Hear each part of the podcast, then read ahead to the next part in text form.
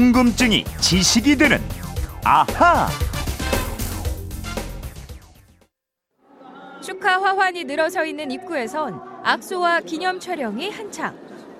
탁자마다 쌓여 있는 책더미와 어김없이 등장한 카드 결제기까지.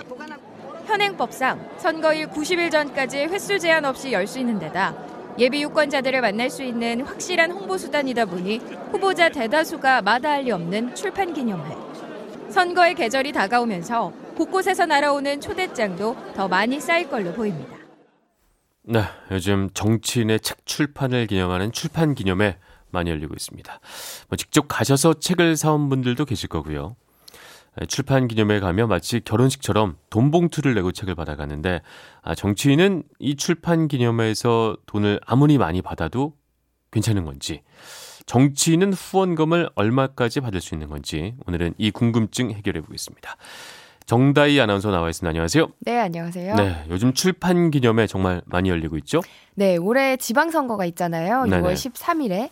그래서 지방선거와 국회의원 재보선 등에 출마할 후보자들이 출판 기념회를 열고 있습니다. 네. 이 출판 기념회를 열 수 있는 시한이 딱 내일까지예요. 3월 14일까지인데요. 네. 선거일 90일 전까지만 열 수가 있습니다. 아, 그래서 지난 주말 그 다음에 그 전 주말 특히 많이 열린 거겠군요. 네, 맞아요. 오늘도 있고요. 아마 내일까지 좀 많이 열릴 텐데요. 네.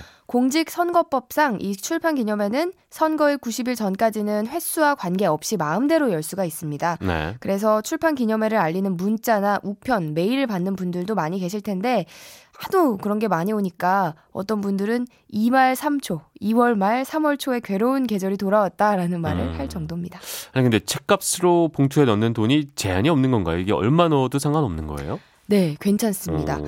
왜 우리가 결혼식장에 갈 때 축의금 내잖아요. 네. 뭐 친한 정도에 따라서 5만 원도 넣고 10만 원도 넣고 또 많으면은 몇십만 원씩 그렇게 내는 그렇죠. 분들도 있죠. 네. 이 출판 기념회도 결혼식장 봉투랑 똑같다고 생각을 하시면 어. 됩니다. 아무리 많이 내도 괜찮습니다. 근데 이게 정치인한테 주는 일종의 정치 자금 성격도 있는 돈인데 너무 많으면 음. 문제 생길 수도 있을 것 같은데 그게 없나 보군요. 그러게요. 음. 이 정치인에게 주는 개인 후원금은 정치 자금법의 규제를 받거든요. 그렇죠. 1인당 낼 수 있는 금액 한도도 있고요. 네. 하지만 책값 명목의 축하 금품은 기부 행위로 간주하지 않습니다. 네네. 그래서 수입 내용 자체를 공개할 의무도 없고요. 음. 하지만 책을 공짜로 나눠주면 또 안 되거든요. 무료 기부 행위라고 해서 선거법에 저촉이 됩니다. 야, 그럼 정치인들이 이거 뭐 안 할 이유가 없네요. 출판 기념회를. 네, 맞아요. 책을 쓸 능력이 없어도 능력을 키워서라도 반드시 해야 되는 어. 그렇죠. 사실 이 책도 정치인 본인이 직접 쓰는 경우가 사실 드물거든요. 대필 작가. 네. 아. 출판사나 뭐 전문 대필 작가한테 의뢰하는 경우가 많아요. 네네. 아무튼 정치인이 책을 낸다면 이 출판 기념회를 안 할 수가 없는 거게요.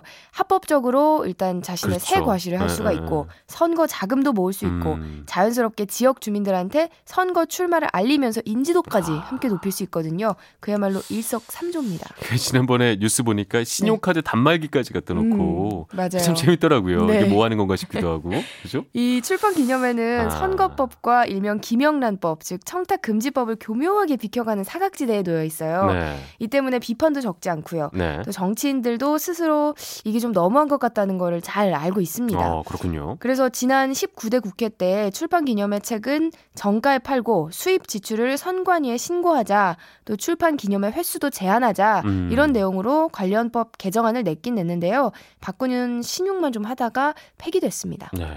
아마 이런 정치인들 출판 기념회 같은 막 여기저기서 열리는 그런 풍경은 아마 우리나라에서만 볼 수 있는 게 아닌가 생각이 들고 근데 그 국회의원들은 출판 기념회뿐만 아니라 후원금 모금도 공식적으로 할 수가 있잖아요. 네, 있습니다.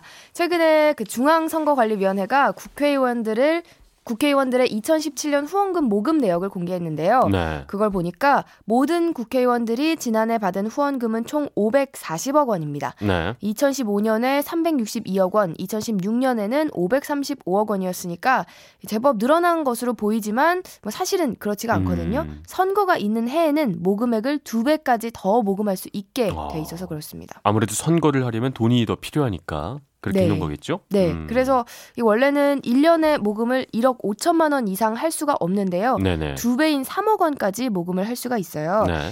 근데 작년에 대통령 선거, 재작년에는 국회의원 선거가 있었잖아요. 그렇죠. 그러니까 규정상으로는 2015년보다 후원금을 두 배 더 모금할 수 있었는데 음. 실제로는 1.5배 가량 늘어난 거죠. 그렇군요. 근데 후원금을 내는 사람이 받는 의원의 후원금 한도가 찼는지 아니면 이게 아직 덜 찼는지 이걸 알기가 어려울 것 같은데 음. 후원금 한도 넘게 되면 이거 어떻게 되는 건가요? 어, 부득이하게 모금 한도액을 초과한 경우에는 네. 이듬해로 2월 됩니다. 아, 2월이 되는군요. 네.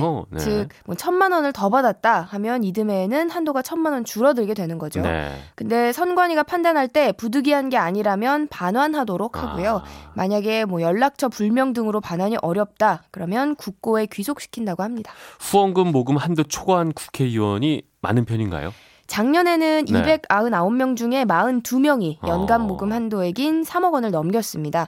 2016년에 비하면 26명이 줄었는데요. 네. 모금 1등은 별명이 거지갑인 박주민 더불어민주당 의원이 했습니다. 네네. 3억 4,858만 원을 모금했는데요. 박 의원은 정치자금 지출 내역을 상세하게 공개하면서 정치할 돈이 다 떨어졌다 음. 이렇게 영상으로 호소하는 전략을 쓰는데 네. 작년에도 후원 요청 영상을 공개하고 40시간 만에 와. 후원 한도를 채우는 기록을 세웠죠. 네. 이 정치인이 받을 수 있는 후원금 한도가 있는 것처럼 내가 후원을 많이 하고 싶다고 해도 또 마음대로 낼 수 있는 것만은 아니죠. 네, 그렇습니다. 네. 우리 개인은 여러 명의 정치인에게 후원금을 낼 수는 있는데요. 네. 낸 돈을 모두 합쳐서 1년에 2천만 원을 초과할 수가 없습니다. 음. 대통령 후보나 예비 후보자, 경선 후보자에게는 각각 1천만 원까지, 네. 그리고 국회의원 한 명에게는 500만 원까지만 후원을 할 수가 있습니다. 정치인에게 후원금 낼 수 없는 사람도 있죠. 네, 그렇죠? 외국인이라든가 네. 뭐 국내외 법인 또는 단체 즉 삼성이나 현대 같은 기업 이름으로는 낼 수가 없고요. 로비니까요, 그 완전히 그렇죠. 네. 또 공무원은 당원이 될 수 없기 때문에 공무원도 국회의원 개인에게는 후원금을 낼 수 없습니다. 이법 때문에 일부 기업이 회사 돈을 쪼개서 임원들 명의로 아. 후원금을 내게 했다는 문제가 어, 되, 냈다가 문제가 되는 그러니까 경우도 법인이 있었는데요. 아니라 개인명으로 해서 그렇죠. 냈다는 거군요. 예. 다만 기탁금 기부라고 해서 정치 자금을 개인이 아니라 정당에는 기탁할 수 있는데 네. 이 기탁금은 공무원이나 사립학교 교원도 어... 기탁이 가능합니다. 그럼 정치 자금 후원할 수 있는 방법이 두 가지가 있는 거군요.